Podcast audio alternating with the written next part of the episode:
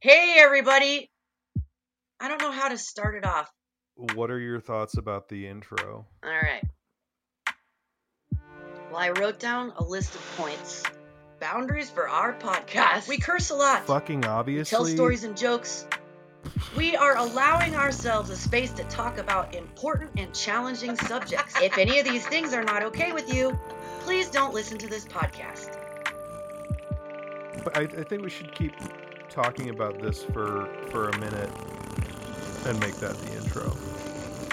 Just kind of take some of each of our statements and and make that the intro. And also, I'll use the fart noises. Welcome to How I Met My Brother.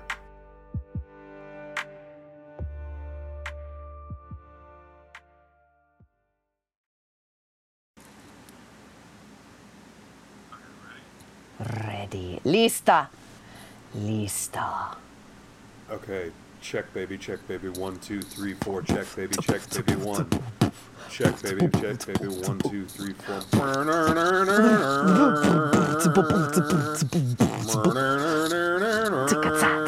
Anyway,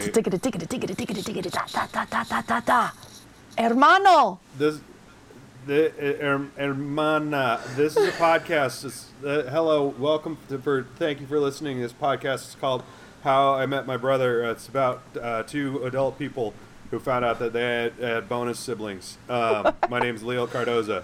My name is Heidi J. Uh, and uh, we have uh, something new uh, for this episode, listeners. We have something sort of resembling structure. um,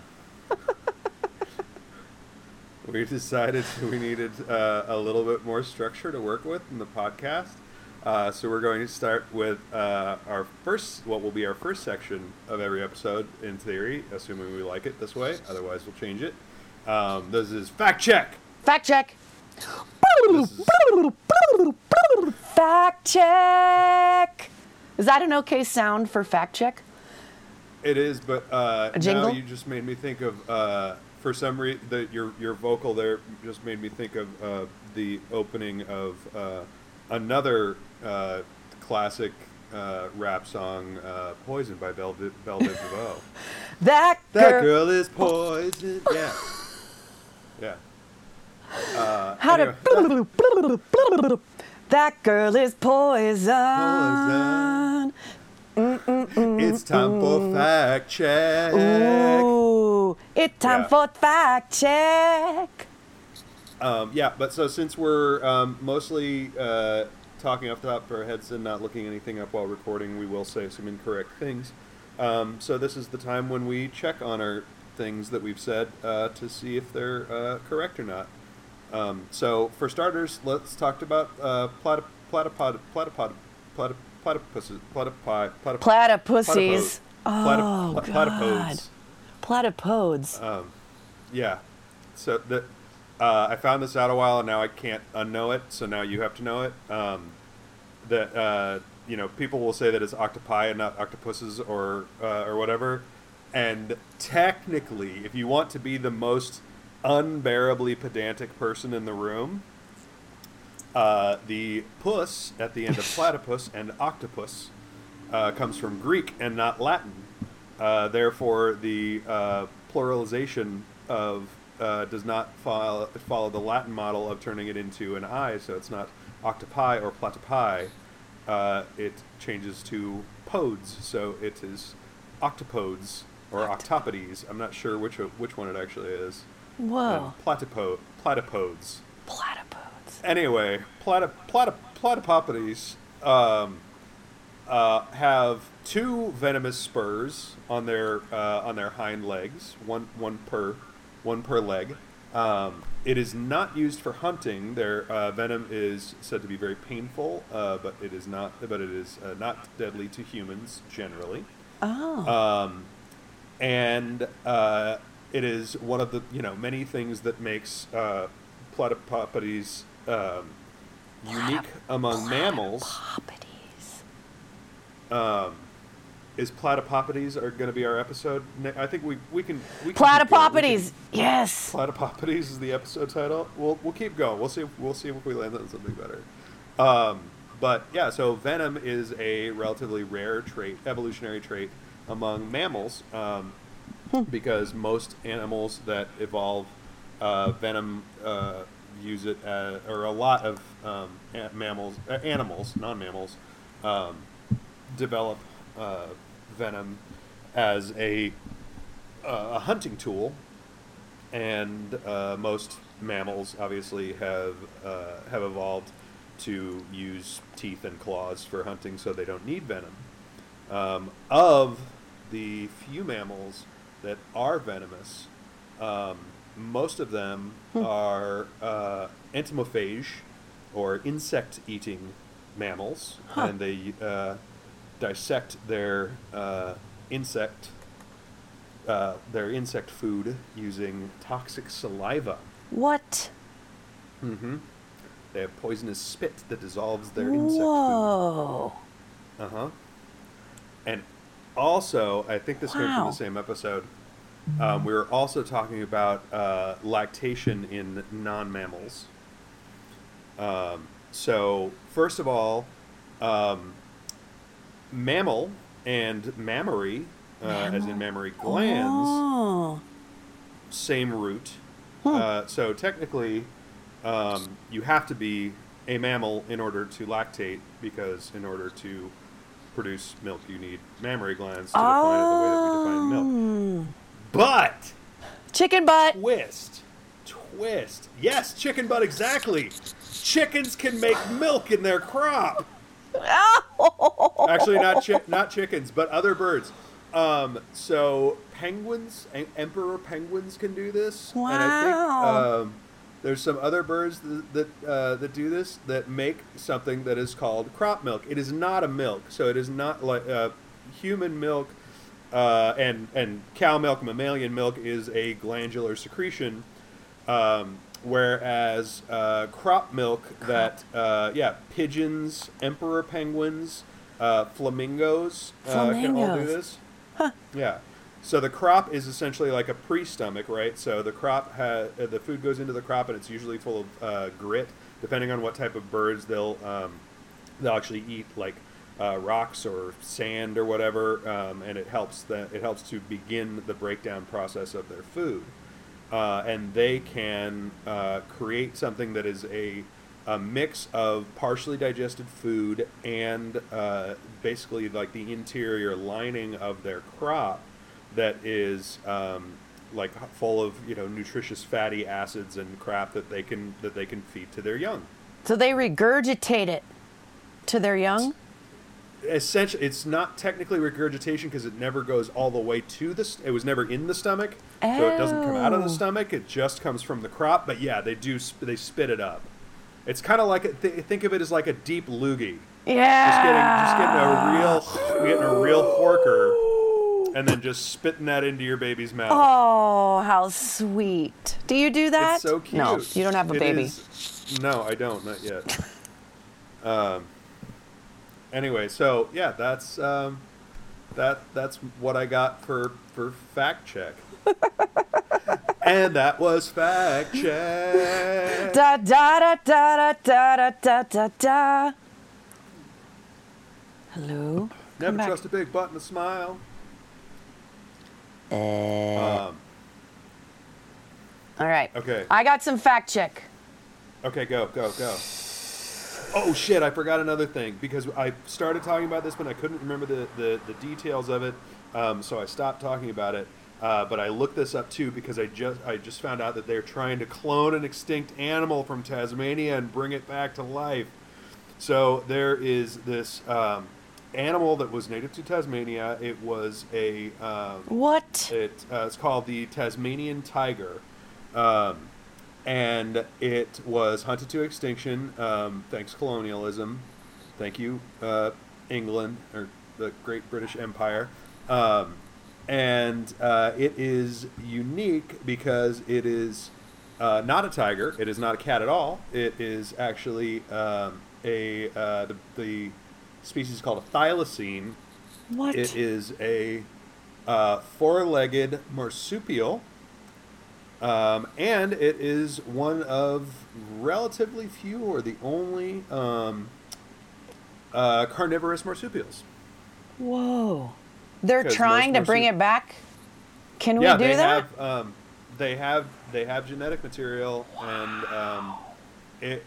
I have I actually don't know if we have ever uh, tried cloning an extinct animal before, but yeah, Hmm. I mean they were only um, they were only hunted into extinction like um, last known one uh, alive was captured in 1930. Wow. Yeah. I mean, it would Yeah, be cool if we could bring animals back to life. Dollar, yeah. I mean, we're ne- it's it's. We're It would be gonna, even better uh, if we stopped causing extinction. Now, but hang on. Don't get crazy. yeah, that's If we- way too far out there. I know. Heidi, be practical. If we have the technology to bring animals back from extinction, Let's then just- why would we? Why why bother try? Why bother making any effort not to extinct them? If we know that we can bring them back whenever we want, and all it takes is several of Elon Musk's ample billions of dollars, like it's just a couple billion dollars to unextinct an animal, so uh, we just have to talk Elon Musk into it. That's right. He'd do it too, especially if he got more famous. Yeah, that's what we need. Anyway, okay. Uh, what, yeah, what was your what was what was your fact check? All right. So I think it was on the second episode. I said that I am cis. I said you and I are both cis, but I'm not cis. So Okay, Uh, so you have, um, you, and I was curious about this because you've re- referred to yourself as uh, as genderqueer, which, uh, but you so you you do prefer uh, female pronouns, right, or do you not? good, great question. Um, I do he- her, she, her, they, them. It doesn't matter to me. But it's Right. more that my identity and how I feel on the inside is queer in terms of, Okay. you know, how I express myself and what is supposed to be masculine or feminine. And that, and then my experience has shown me that part of the roots of the gender binary is trauma. And uh, I, and then this will lead into the next fact check, but I don't think we can separate human biology from culture because culture changes our biology, which is kind of what epigenetics is. Um, or it change it, it might not change the DNA sequence, but it changes how we re- relate to the DNA sequence and how we how our behavior manifests in the world. So, gender binary partially is because of trauma, ancestral trauma, which leads us to there's this book, My Grandmother's Hands. It's by uh, written by Resmaa Menakem. You haven't Uh-huh. read it yet? No, I've, I've heard of it. Although now that I say that, I think I might. I think uh, maybe you mentioned it to me when we talked last weekend. yeah. so maybe I, maybe that was the context that I've heard of it, and, and- that was all. Um, all right. So from his book, okay, so I looked up epigenetics is the study of how your behaviors and environment can cause changes that affect the way your genes work. Mm-hmm. Unlike genetic changes, epigenetic changes are reversible, can be reversible. They don't change your DNA sequence, but they change how your body reads and reacts to a DNA sequence. There is increasing evidence that epigenetics may play a role in the pathophysiology of disorders such as depression, psychosis, addiction. Yeah. And epigenetic changes occur in response to environmental changes and also are in are inheritable and modifies genetic expression directly and indirectly. Whoa. That's wild. Yeah. So yeah, I, I forget which episode it was that we talked about that, but yeah. So that essentially, um, and and I first heard the word epigenetics from uh, uh, in the realm of Hungry, Go- Hungry Ghost by Gabor Mate, which uh, again I cannot recommend uh, enough that everybody listens to, especially if you have any interest in uh, addiction, trauma, um, uh, you know, mental health in general. It's it's a fucking in- incredible book.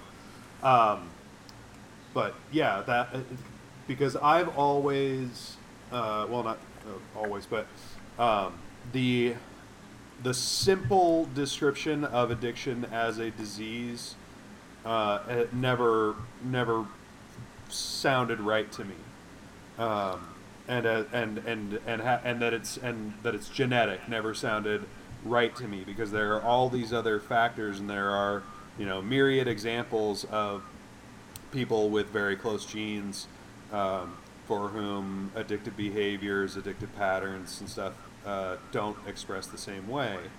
Um, and yeah, so it's the short the short version of, of epigenetics is it's the way that um, your your envi- it's the it's the way that um, nurture can change nature. It's not a Right. nature nurture conversation. Right. I think I think we don't know yet how all those things are influencing each other, but I, I have especially heard in the realm of gender um, people being very much like, well, biology is biology, but um, I think our culture has really, really, really also affected how we uh, view gender and how each per, whether you have this kind of genital or this kind of genital you act this way i think a lot of that's Right. epigenetics and a lot of that's inherited and i want okay and do you want to say something else because i I, uh, I'll tell you about intergenerational trauma next. Um, oh well, no. I mean, I was as it goes to like uh, with, with specific uh, reference to gender because like I, I want to stay on that that subject for uh, a minute because uh, first of all, yeah, people will will make that argument that you know there there's you're you're either born with male genitals or you're born with female genitals, and, uh, uh, but but they don't make that argument. They- say there's two genders. There's men and women, and that's it. And you're born one, and then, and you can't change change what you are. Um, which ironically is a correct argument, partially uh, because you are born uh, to you're to a natural gender. Um, it's just that that gender doesn't always match your genitals, uh, and that Nice, also, Leo. also intersex people exist. Not Um, one and- out of a but- thousand. yeah, and um, so yeah, no, there's they're they're not they're they're not just uh, two genital configurations, but also uh, you when people say gender is biology, it, it isn't. Genitals are biology, and when you change those words. Uh, when you start saying genitals instead of gender, you realize how fucking weird it is and creepy it is that people are so fucking obsessed with how people choose to express their to, to express themselves. And we talked about this already. Right. Like, I, I genuinely Yeah. feel like one of the reasons for um, for all of the kind of all of the specificity, all the um, the, the you know the like the right wing meme version of it is is somebody saying you know I'm a um, I'm a, a, a trans femme bi, you know uh, bise you know poly demi demi uh, uh, fucking whatever, you know, but add a, add as many things, you know, and I've, I've got a, you know, my pride flag has all the has has uh, you know a hundred different colors on it because all the different all the different things I am, blah blah blah. They use that you know that that whole straw man thing, but the reason that that like that people are uh, coming up with you know very specific uh, versions of kind of expressions of, uh, of their their sexuality and their gender is because the gender binary does not work for them. And when you do this very stupid thing, which I, I've been spending way too much time on TikTok, I really need to stop.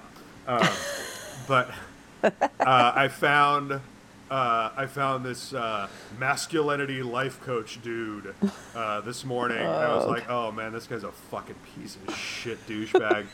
Um, the one the, the the first video of his that I found that like popped up on my for you page, and like the only a bunch of pe- there's a bunch of videos of his that people that are now popping up that, that not just not his videos, but like ones that people have stitched because all of his shit is just so fucking cringe and stereotypical. And he's like, and he begins this video he's like, "Where are all the masculine men? Where are all the masculine men? Women ask me this all the time." It's like. No, they fucking don't, you dumbass. He's like, men have forgotten how to lead. oh, traditional gender roles and masculinity. Like, first of all, traditional gender roles have to exist, and and also you have to be a man in order to lead. Interesting, interesting. I've spent a lot of time studying leadership, and um, be, uh, and and, uh, and and and following traditional gender roles uh, uh, or being any specific gender is nowhere in anybody's list of things that are necessary for accomplishing leadership. You fucking dork. He was just running some fucking bullshit like misogyny life coaching uh, thing on uh, on TikTok. Anyway, no, uh, okay. So I wanted to I, I want to go back to um, to the gender the, the, the idea of, of genderqueer because it is one of those descriptors that that that I've never that that I've never fully like um, uh, understood kind of what that what that means because to me what you're describing sounds like being non-binary. Yeah, gender queer and gender fluid and non binary are similar, Okay. Um, but they are a little bit different. I think non binary might be honestly a little bit more courageous. okay. and just saying I am stepping out of the binary completely.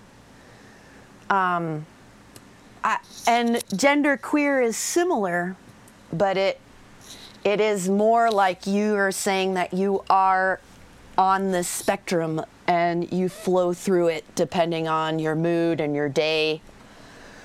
Um, and my, I, I am considered a gender, I consider myself a gender queer woman.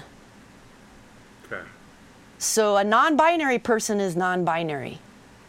That's th- that has always been my understanding, but I've also said, and this is one of the things where like, um, like the the the the extreme left, uh, and especially with like internet culture, uh, it, it does start to kind of consume itself because I have seen people refer to themselves. I, I have seen somebody, and I have no idea if it was like fake or parody or whatever. Obviously, it wasn't somebody in person; it was somebody on the internet.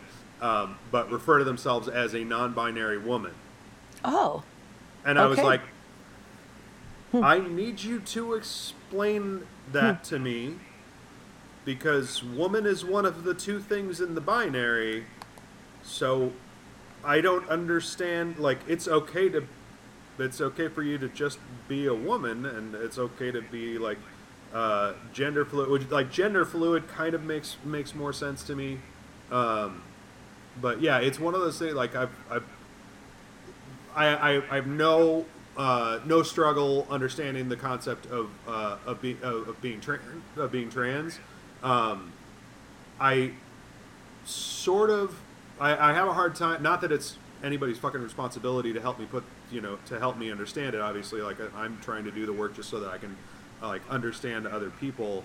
Um, but like I, I have a harder I have a harder time like putting myself in the headspace of being non-binary just because I've never struggled with the gender binary. Like the only part of it that I've struggled with is when I see people like fucking t- TikTok misogyny coach douchebag being like, "Man does this, man doesn't." Let, one of his videos literally says, uh, uh, a, an- a man shouldn't let wo- a man shouldn't let a woman set boundaries in a relationship." It's like, oh, my god, dude, Jesus Christ, you should be arrested. Well, so culturally, um, for example, if you go out to a concert, you'll notice that the only people wearing makeup probably are female bodied. Right. right. So, so for me, I don't want to wear makeup. I do wear makeup uh, when I dance and drag and dress like a man. right. Um, and I have a friend who who considers themselves non-binary, and I I think they really consider themselves more just re- even though their genitalia is of a female nature, they just fully want to step out of it. They don't even want to have anything to do. I don't know about your friend with the non-binary female, non-binary male. I I uh, I don't know. And uh, like I said, that that wasn't it wasn't a friend. It wasn't somebody I met in person. It was just like a thing I saw on the internet. that was you know causing people on Twitter to, to lose their shit one day a while ago was And- somebody saying that Like women I'm, I'm oh. non-burial. These roles, the roles that the women have to please, the women have to be the peacemakers, the women have to be the only ones who are emotional, which is bullshit. Uh, and the men are strong and the men are rational. We've heard it all. There's just like so much of that can really exist on a spectrum. Yeah. And so that's why I'm genderqueer, and I feel pretty strongly about it, especially in the past year. And, and after I started dancing drag um, and exploring like taping my tits down and uh, feeling liberation taping my tits down and feeling a sexual liberation when I dance really sexy like a man. Uh, I don't know how to explain it it, it's it's a little mythical and transformational and it's yeah it's more in the realm of archetypes i don't want to be put in a box. And, and nobody nobody has the right i don't think to put anyone in a box. I believe it's everyone's individual right to define themselves how they want to. And and gender I- is it's so it's so huge for us because because roles are oppressive, um, we are down to keep like the oppressed people in the role, but it's it actually is oppressing the men too, you know. It absolutely is, and that that's one of the reasons I actually I, I also feel strongly about my gender identity. Um, I but that's not a controversial position for me because my gender identity is the one that I was born with. But I feel strongly about it uh, and and about talking about it because um, I, I I I I despite the fact that um, I do not fit into a lot of the character t- characteristics, the ster- stereotypical gender characteristics, and I look at a lot of that that stuff, and, and have for a l- really long time. Um, looked at those those gender roles, and I'm like, that's not me. Um, but rather than, ha- uh, but I, I never, uh, I, I, at no point did I feel like I wasn't a man. I was like, no, I'm a man, and your definition is bullshit. Like the fact that I do not conform to, you know, some stupid criteria does not make me less of a man.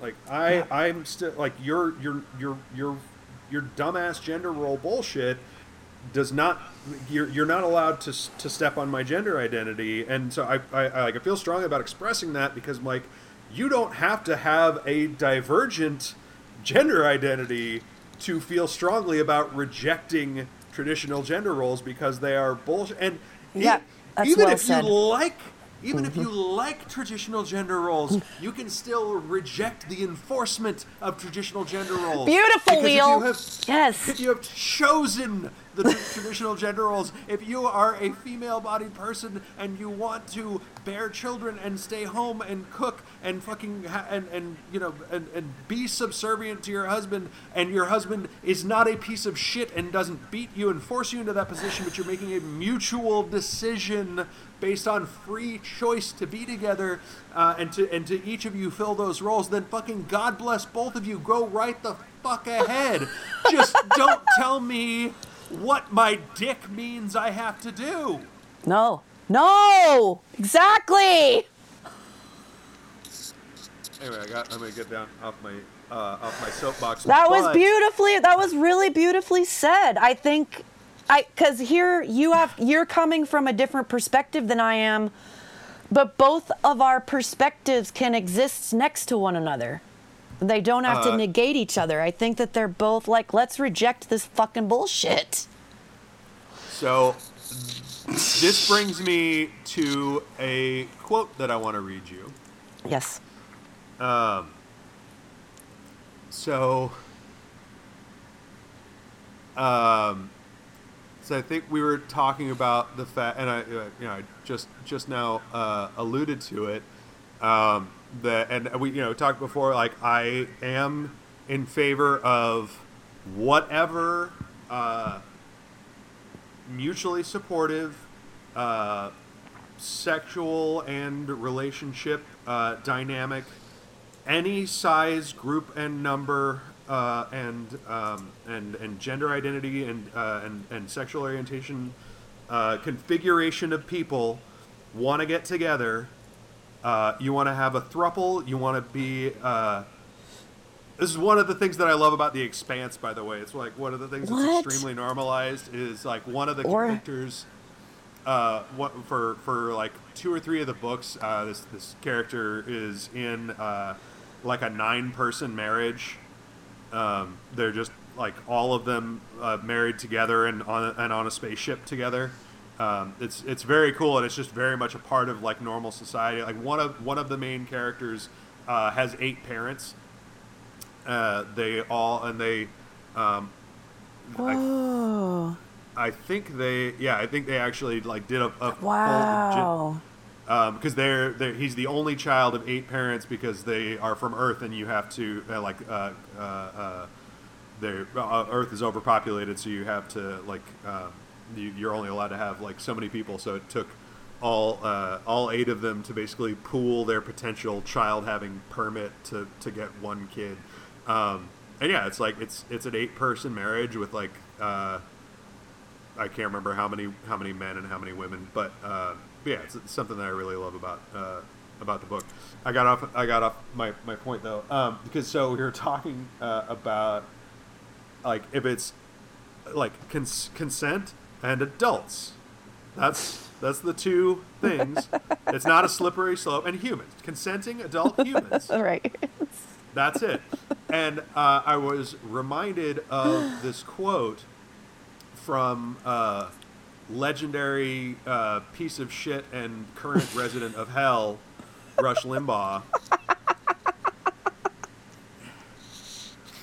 He says, and so.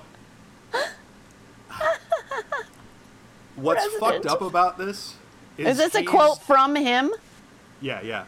Um, he is describing something that he's absolutely correct about, uh, and he and what he's describing is a completely reasonable thing. It's basically what I just said, but he's describing it as if like this is what's wrong with the left, right? So I'm gonna, I'm actually gonna, I'm not going to it, or I'm going to attempt to not use like the the scornful tone that I assume he, he used when he when he originally said this. I'm just going to use my personally per, perfectly reasonable person tone. Quote: You know what the magic word, and the only thing that matters in American sexual mores today, mores today, one thing. You can do anything, uh, and the left will promote and understand and tolerate anything as long as there is one element. Do you know what it is? Consent. If there's consent on both or all or three or four however many involved in the sex act, it's perfectly fine, whatever it is. But if the left ever senses and smells that there's no consent in part of the equation, then here come the R word police. But consent is the magic key to the left. Like, except Rush Limbaugh said that, and is and and the way that he said it would have been like. But if the left ever senses that smells that there's no consent in part of the equation, then here comes the, the, the police. But consent is the magic key. It's just how can you fucking say that? How can your brain work that way?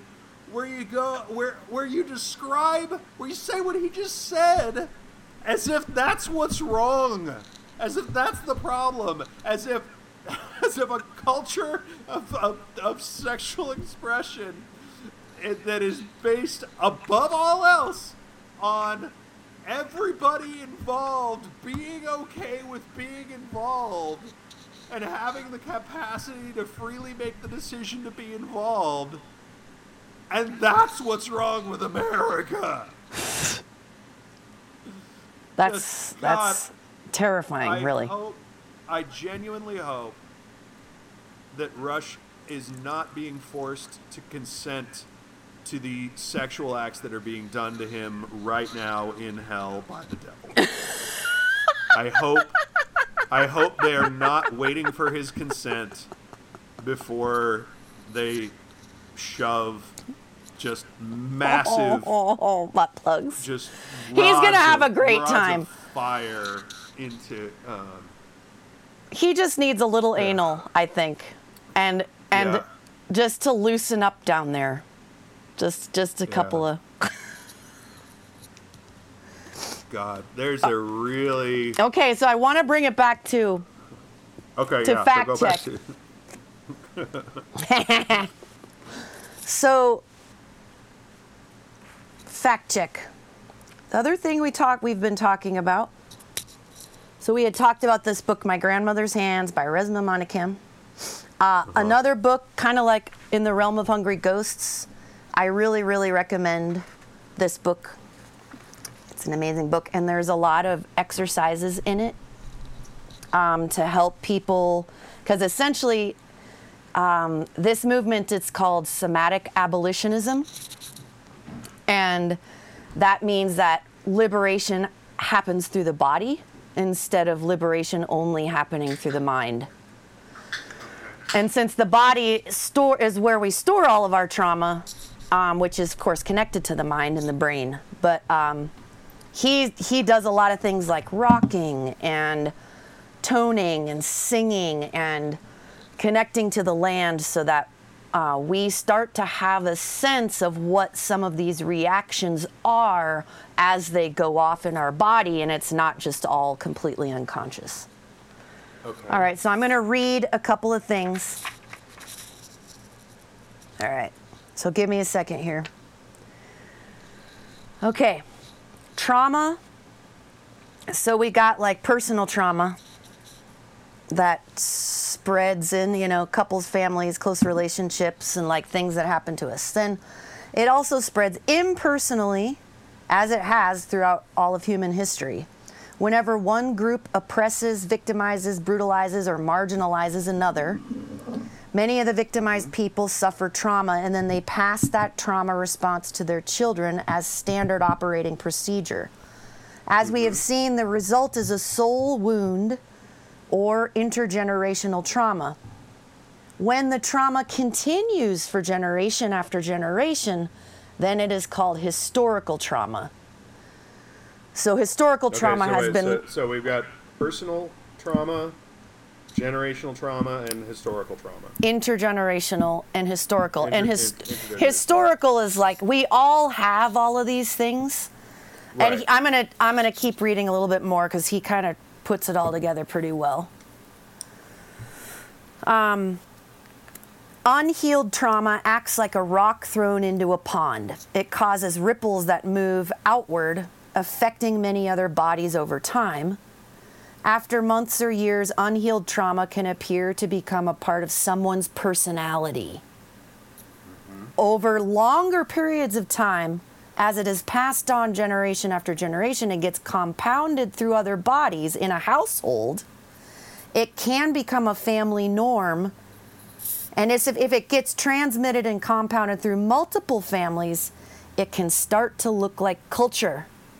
So mm-hmm. that that means, Leal, that potentially some of the church cultures, some of these family cultures, white supremacy culture, some of, let's not just go to the right, some of the liberal culture. It I- it you- might you know be historical and ancestral trauma that's been passed down, but we're kind of like, well, this is just how we are. We just talk like this, okay? You know. You know what uh, came to my mind when you were talking about that was um, a lot of the um African uh, tribal wars that occurred after European colonialism. Yeah. Bummer. Yeah. You ever hear about the Belgians and the Congo and King Leopold? The Congo. Ooh. Sad. Uh, yeah, short version is um, they found uh, rubber trees in the Congo, and uh, the it was the Belgians kind of uh, big shot at uh, at colonialism, and uh, they did you know the same the same basic shit that uh, you know colonial research resource extraction did uh, everywhere that colonialism did research resource extraction. So uh, cutting people's hands off, Ah. and just a lot of yeah a lot of murder and shit. It was it was it was pretty bad.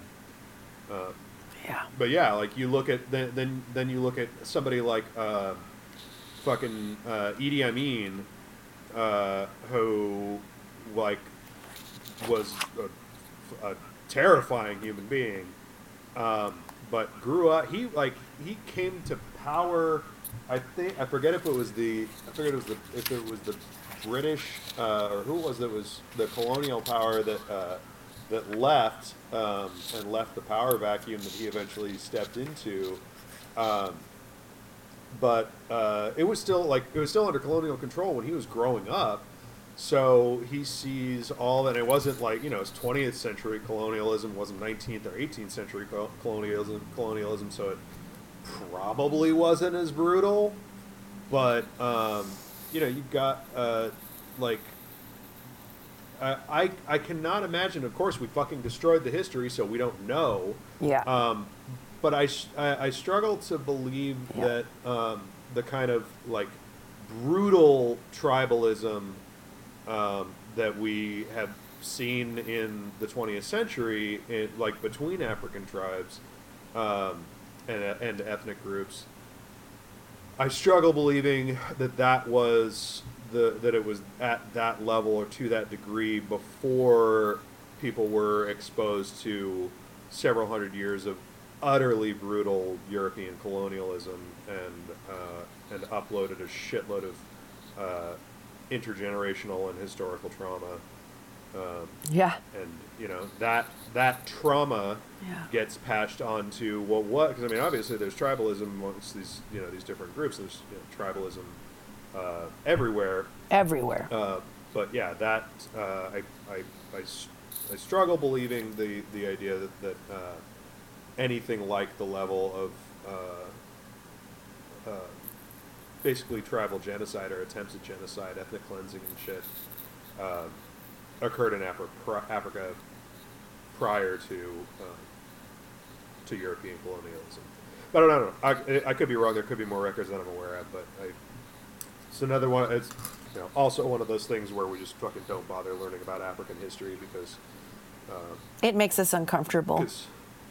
Well, colonial African history makes us uncomfortable. What I'm talking about, if there is like whatever pre-colonial African history there is, um, like we don't even really learn that much about Egyptian history, or at least I didn't um, in school.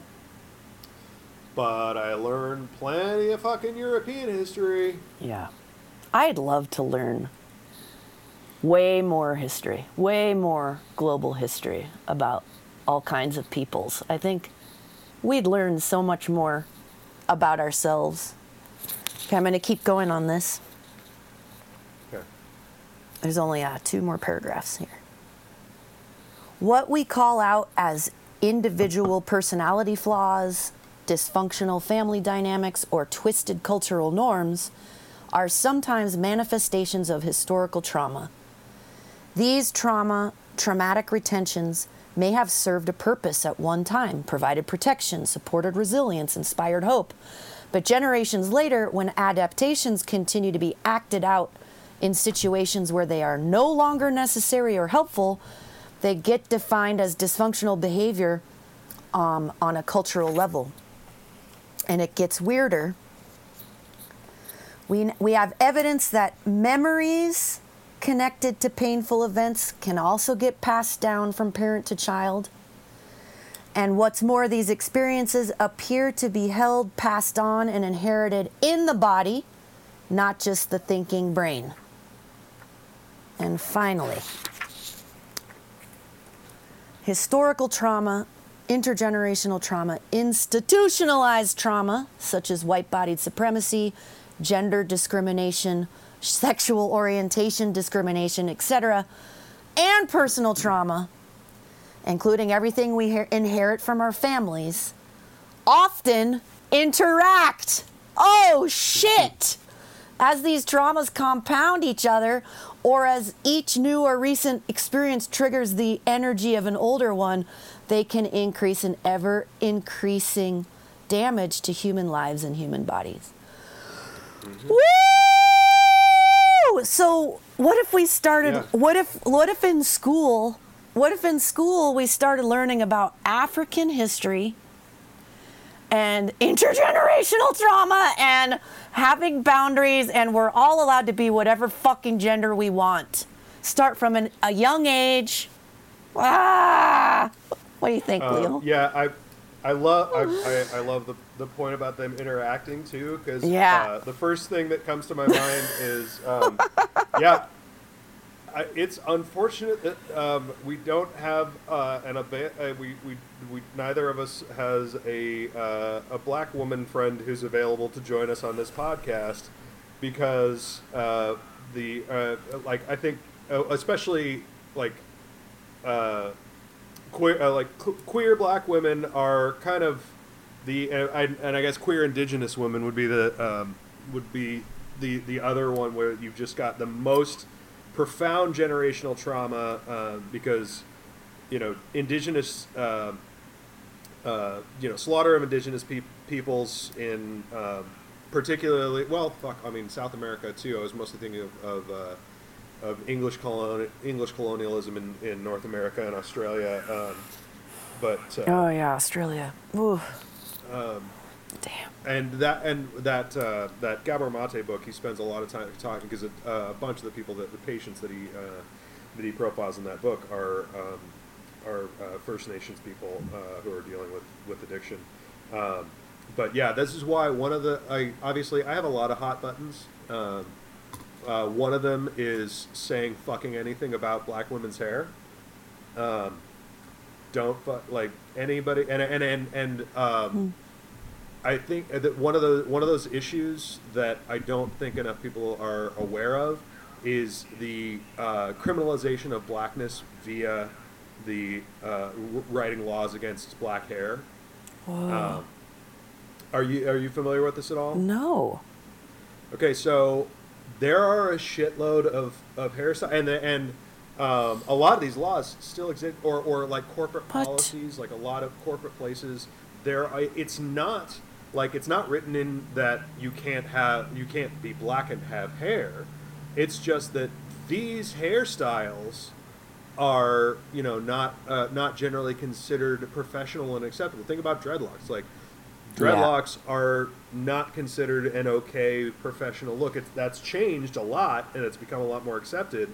Um, but you know, you go back even five or ten years and back further, um, you it, it was you know it was, it was less so. And um, there have been uh, law like this is uh, you know how um, uh, black women will do uh, like big showy hats or like head wraps and stuff, especially like on Sunday in the South. Beautiful. Beautiful. Um, like that's so that's a thing. Guess where that came from? Black women not being allowed to show their fucking hair in public in America in, the, in like the, the late 19th and early 20th century. Either because they would fa- face persecution, they would get yelled at. Sometimes it was codified into law. Yeah, there are a shitload. Uh, uh, braids are braids is another thing. Like there there will be, uh, you know, school dress codes, corporate dress codes, military dress codes, um, where you know it doesn't say that this only it doesn't it doesn't only apply to black people. Nobody, no matter what race you are, nobody's allowed to uh, to, to to braid their hair. It's just that that happens to predominantly affect black women. wow. Um, yeah, so black, and this is this is also why you remember when uh, when um, Will Smith slapped Chris Rock in the face. Did you see that? You probably No. weren't watching the Oscars, were you? Did you hear about this? no, tell me. It was it, it was a big deal on the internet for a hot minute. Uh, so Jada Pinkett Smith has alopecia. Uh, are you familiar what that is? No. Alopecia is actually um, alopecia is very interesting. It's actually, um, as I understand it, it's basically like an overactive immune response, um, where Whoa. your body uh, your body attacks your uh, your your immune system attacks your hair follicles, and your hair falls out. Um, and so Jada's uh, uh, her head is shaved, and um, and Chris Rock made a really lame, lazy joke when he was hosting the Oscars, a GI Jane joke. Um, and I, and for the record, like I think both Chris Rock and Will Smith were, were are wrong in this situation. Um, I think Will Smith is wrong because Will Smith responded by walking up onto the stage and slapping Chris Rock on the face on live television, um, which I don't think is the right re- way to, to, to react to things. Um, but I also think Chris Rock has no excuse because it was, like I said, an extremely lame and lazy joke, and Chris Rock fucking knows better Not only because he's a black man, because also he did a fucking documentary called Good Hair about hair discrimination against black people. He has no excuse for not knowing not to fucking make jokes about black women's hair. So Will Anyway. Smith slapped him because he made Mm-hmm. a joke about black women's hair. About his wife's hair. Oof. Yeah. yeah. So even if and and Jada also had been very public about her uh, about what she's going through with alopecia. Um, but even if like the maximum benefit of the doubt that you can give Chris Rock in this situation is that, he, that he didn't know that and he just knew that she had shaved her head. Even then, don't fucking talk about black women's hair. Just don't, especially if you haven't talked. About, if that's your wife, if that's your best friend, if that's something you've talked about beforehand, and you're like, "Hey, I'm gonna make a joke about you being bald," and she's like, "Cool, go for it." That's that. Then go ahead. But if you didn't do that and you just decide to make a lazy, again, so fucking lazy. That's that's that's your joke. That's what you came up with. Is bald woman GI Jane? Ah, ha, ha, ha, ha. That sucks, man. You're supposed to be one of the, the you're you're one of the most famous fucking comedians in America. Bald woman GI Jane. That sucks. That joke sucks ass. And not that I think uh, again, Will Smith was wrong, but you're also wrong, and and I don't feel bad about you getting slapped in the face. When did this happen? Oh, the Oscars like last spring. Oh, recently. Yeah, yeah, this was this year. Oh my gosh. Yeah, I think I, I think Will now has a lifetime ban from ever attending the Oscars. I think. I forget. He definitely he, he got yeah he got in trouble with the he got in trouble with the Academy. Um. Well, I don't. It, this could kind of slip in here. I mean, this is we're gonna slip this in. You know that you Oh, know yeah, this we is got, we have yeah we got we two gotta more segments. We gotta slip this in. Uh we gotta crank two more segments here.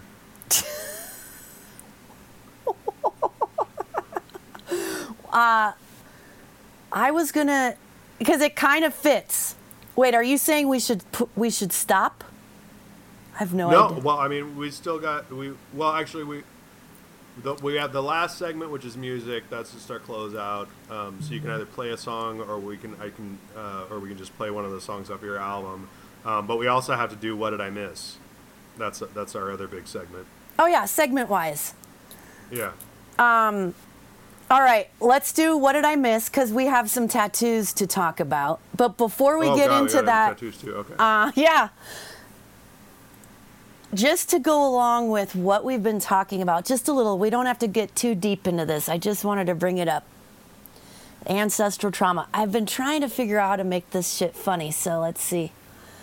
Don't worry about Ancestral trying to make it funny. Talk about like talk about what it means to you, and eventually you'll uh, you'll get to the.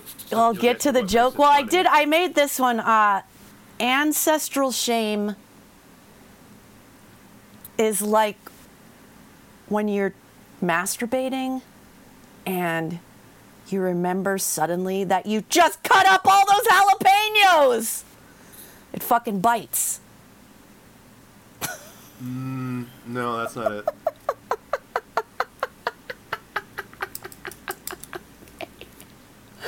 Damn it! No, that's that's not it. No, but it's like. So okay. We gotta have so our. It sucks. We. It does. It it sucks. So that's so two It things. It does suck. One like com- Sucks like ass, com- as a matter of fact. comedic writing, uh, like comedic writing. Uh, a rule that I try to go by Okay. um, is uh, one.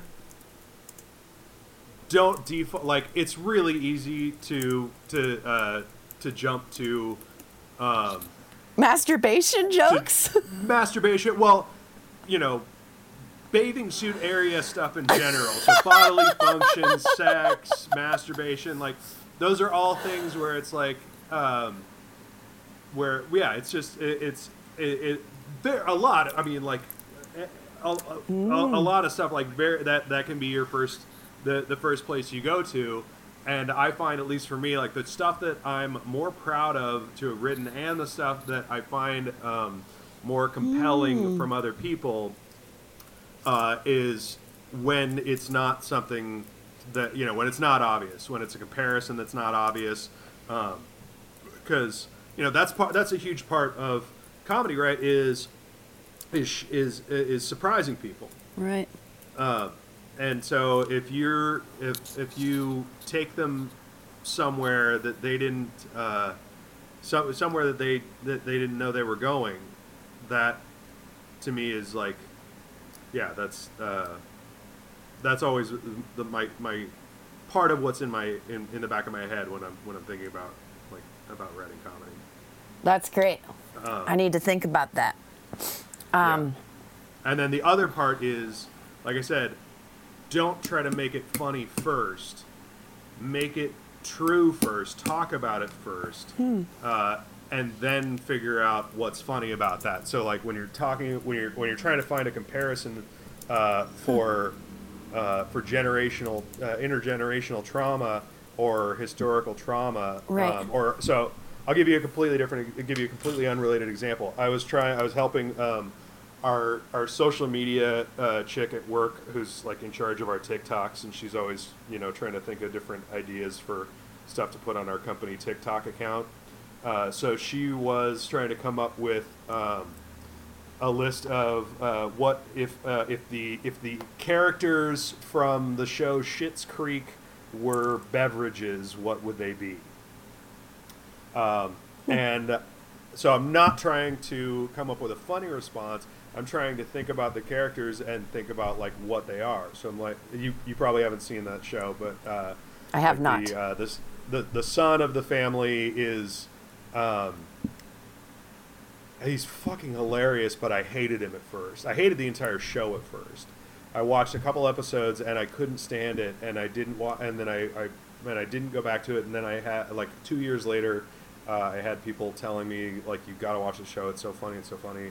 And I finally went back to it, and all of a sudden, like I, I just loved the characters. Um, but so the um, the the son of the family, it's this character David. He's like extremely off-putting at first. Uh, I'm sitting like I'm watching that. I'm like, I don't know why this person would exist. I don't know why anybody tolerates this person. He is the goddamn worst. He's uh, he he he, he seems to hate everybody that's around him. Uh, you know, he, he he's not for everybody, and he takes a he, he takes some time to, to grow on you. And I was like, oh, that guy is hard kombucha. That's what he is. David Rose is hard kombucha.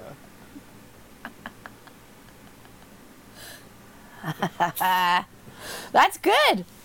I love that. Um, So Um, anyway, so- that, so And so, that so as just a principle, yeah, that that as a principle applied to comedy writing. Like, don't try to find the funny part first. Try to find the true part first, oh, I love that. and and then find Make the it true part. first.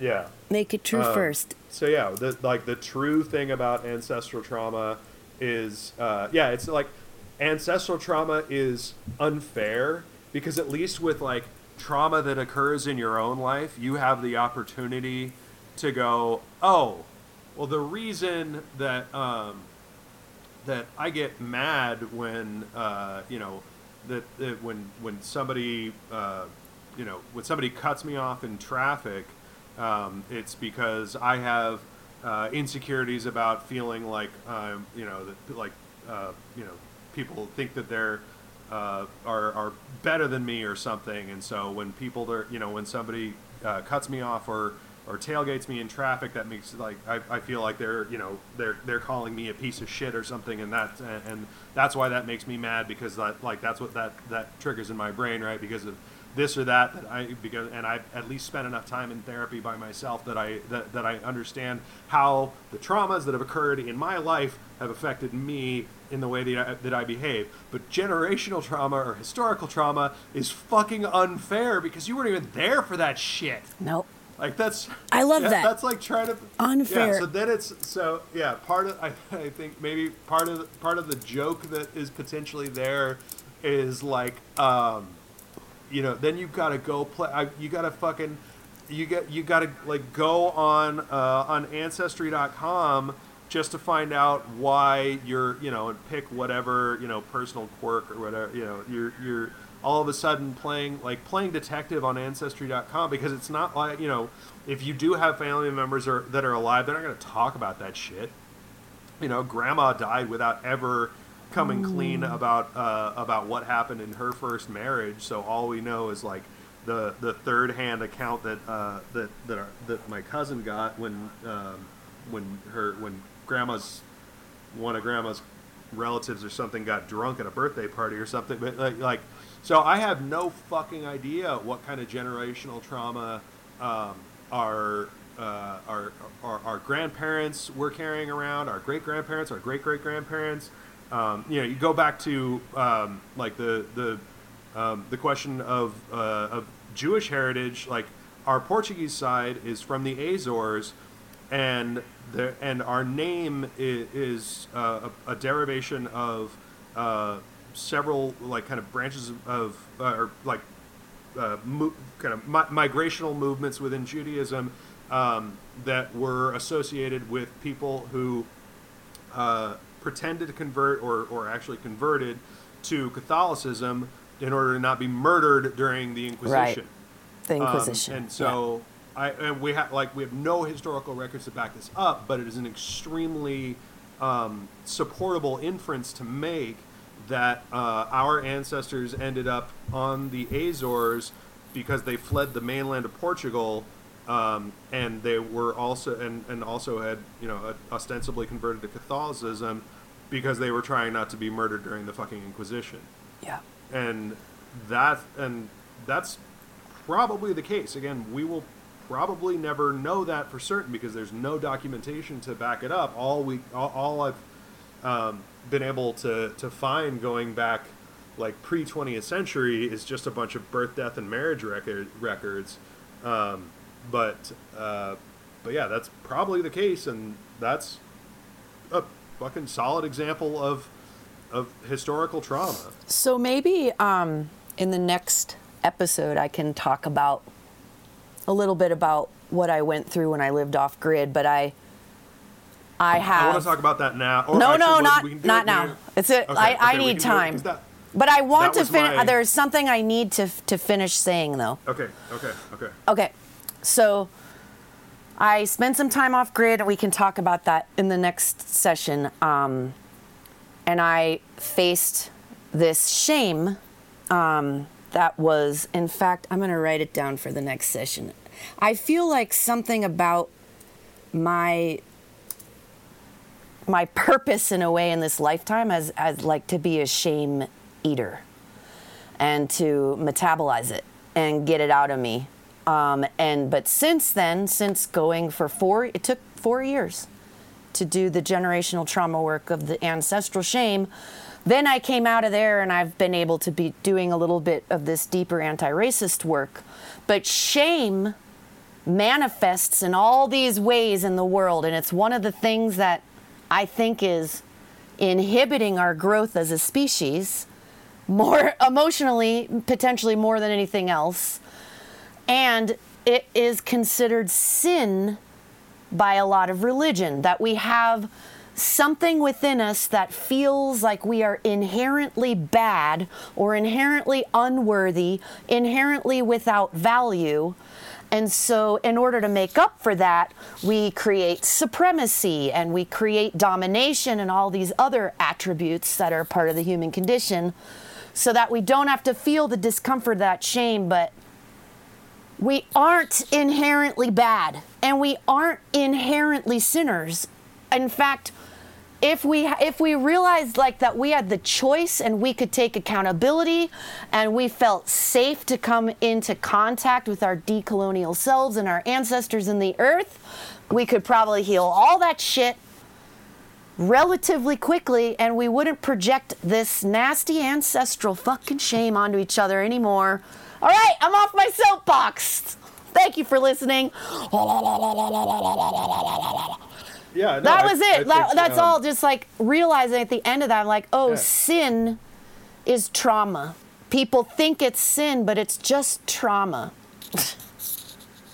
and we can heal it. Uh, I've always i think the concept of original sin is one of the first things that Oh, uh, the original fucking. s- that prevented that, that prevents me from accepting christianity Yep. um, yeah no the idea that um, we that god created us and this i forget if you if you and i have talked about this but um, one of the reasons that i can't buy uh, the concept of an angry and vengeful god the, the, re- the, the reason that i can't buy the concept of eternal damnation the reason i can't buy the concept of uh, it, uh, of, of original sin is that my parents love me and if our parents are our models for god Yeah. there is nothing that I could ever do. Nothing that I could ever do that would uh, that that would cause my parents to send me off into eternal damnation. Isn't that awful? to- Eternal it's- damnation. Why would you No, even ev- invent that? that's that's ah. so fucked up and horrifying. It's to so that people are- horrifying.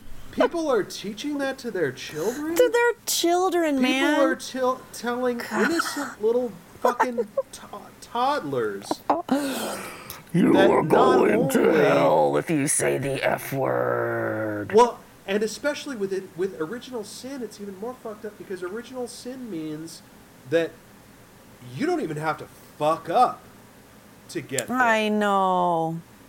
You You're you born do blemished. Is not do a good enough job making up for the fact for for the fuck up that you did by being born. Ugh. And if you don't repent good enough, then you're going to burn for for eternity. That's abuse. That is That nice, is- Leo. Nice. Yes, that is abusive. That you're right. There's no other the, the way church that I can describe hopefully it. someday the church will look at itself because it's it comes from such abuse anyway do we want to move on to Um, tattoos because the time uh, there is well- a time factor There is a time factor, and I think maybe we want to skip tattoos for this week because I still have to do a what did I miss, and I want to tell you a story.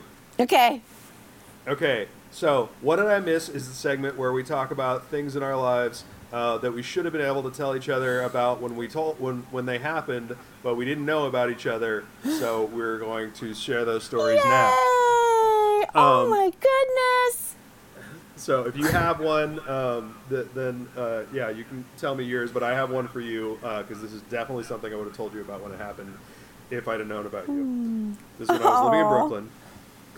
how old were you Um, uh, twenty. Let's see what this was when I was living on 16th. Um, so I was 26. Um, so and I was riding my bike to work. okay So I lived in uh, South Park Slope in Brooklyn, and I was riding my bike to work in um, on uh, in Manhattan, uh, like uh, fucking like twentieth and fourth or something like that. Um, and uh, I forget the name of the restaurant that I was working at. Um, uh, anyway, it was a it was a uh, Belgian uh, like Belgian bar and uh, like burger and fries place. Um, and I'm riding my bike up Fourth Avenue, and I see just off the side. So Fourth Avenue is a pretty busy street, um, and then I see just up a side street, like maybe five feet from from the corner, two men arguing. Uh, and one of them is holding a pile of clothing in his hands, uh, like folded up clothes, or maybe they were wadded up, but he's holding his arms are full of clothes. And the other man who he's arguing with is 100% completely naked. yes and obviously I was not going to stop stop and get involved. Uh, you don't start and you don't stop and get involved. In Yeah, no, yeah. Situations. First of all, also I needed to get to work. Um, so I will never know, and the question that I will ask God when I when I die and when I meet them, the first question that I will ask God is was the man with the clothes trying to get the naked man to get dressed or had he taken the clothes away from the naked man and the naked man was trying to get them back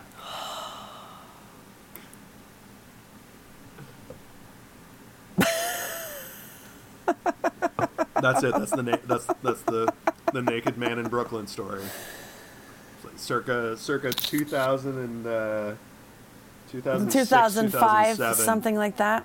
It was. It was. It, this would have been. Um, I want to say.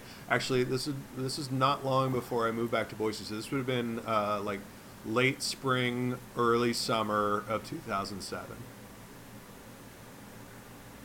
So I was back in the States. Um, oh man, I have a story. My time's running out of my GarageBand track.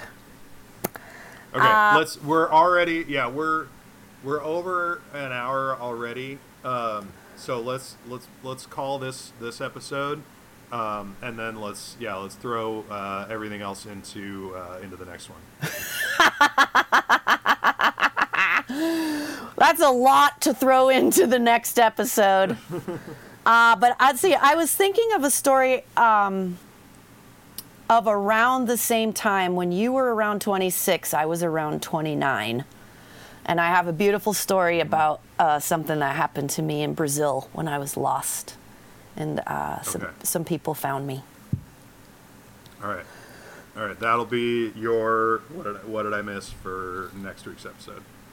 Uh, Cool. okay, so Everybody, Uh, all you listeners, thank you for going on a emergent journey with Leal and I, who just met a few months ago and are getting to know each other here on these podcasts while we talk about things that might be a little bit uncomfortable sometimes. Feel free to laugh, feel free to masturbate, feel free to roll around, feel free. definitely feel free. if just listeners, if you're masturbating while listening, um, you don't have to tell us. No, we don't need to know. You can. I'm not going to shame you for that, but you don't have to let us know on that. Um, okay, so Heidi, let's um, let's take this one out on um, on the I think the be the second song second song off of uh, off your album. Cool. So, catch you, I think. I think that I was I was counting on you to know which one was second because I couldn't remember. pretty sure it's Hang on. Catch You. Uh, and Catch You is a beautiful song with hand pans played by Don McGee and stand up bass played by Steve Cowling and vocals. And we created this piece through pure improvisation and listening.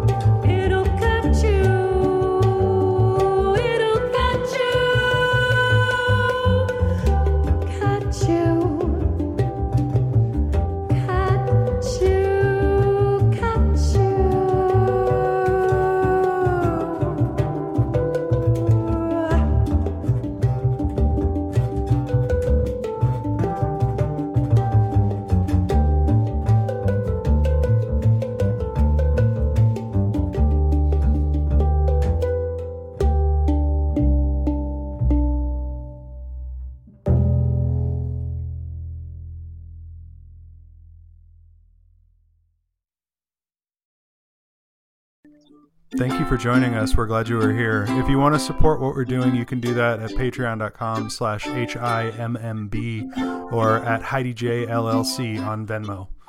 Thank you. We appreciate you.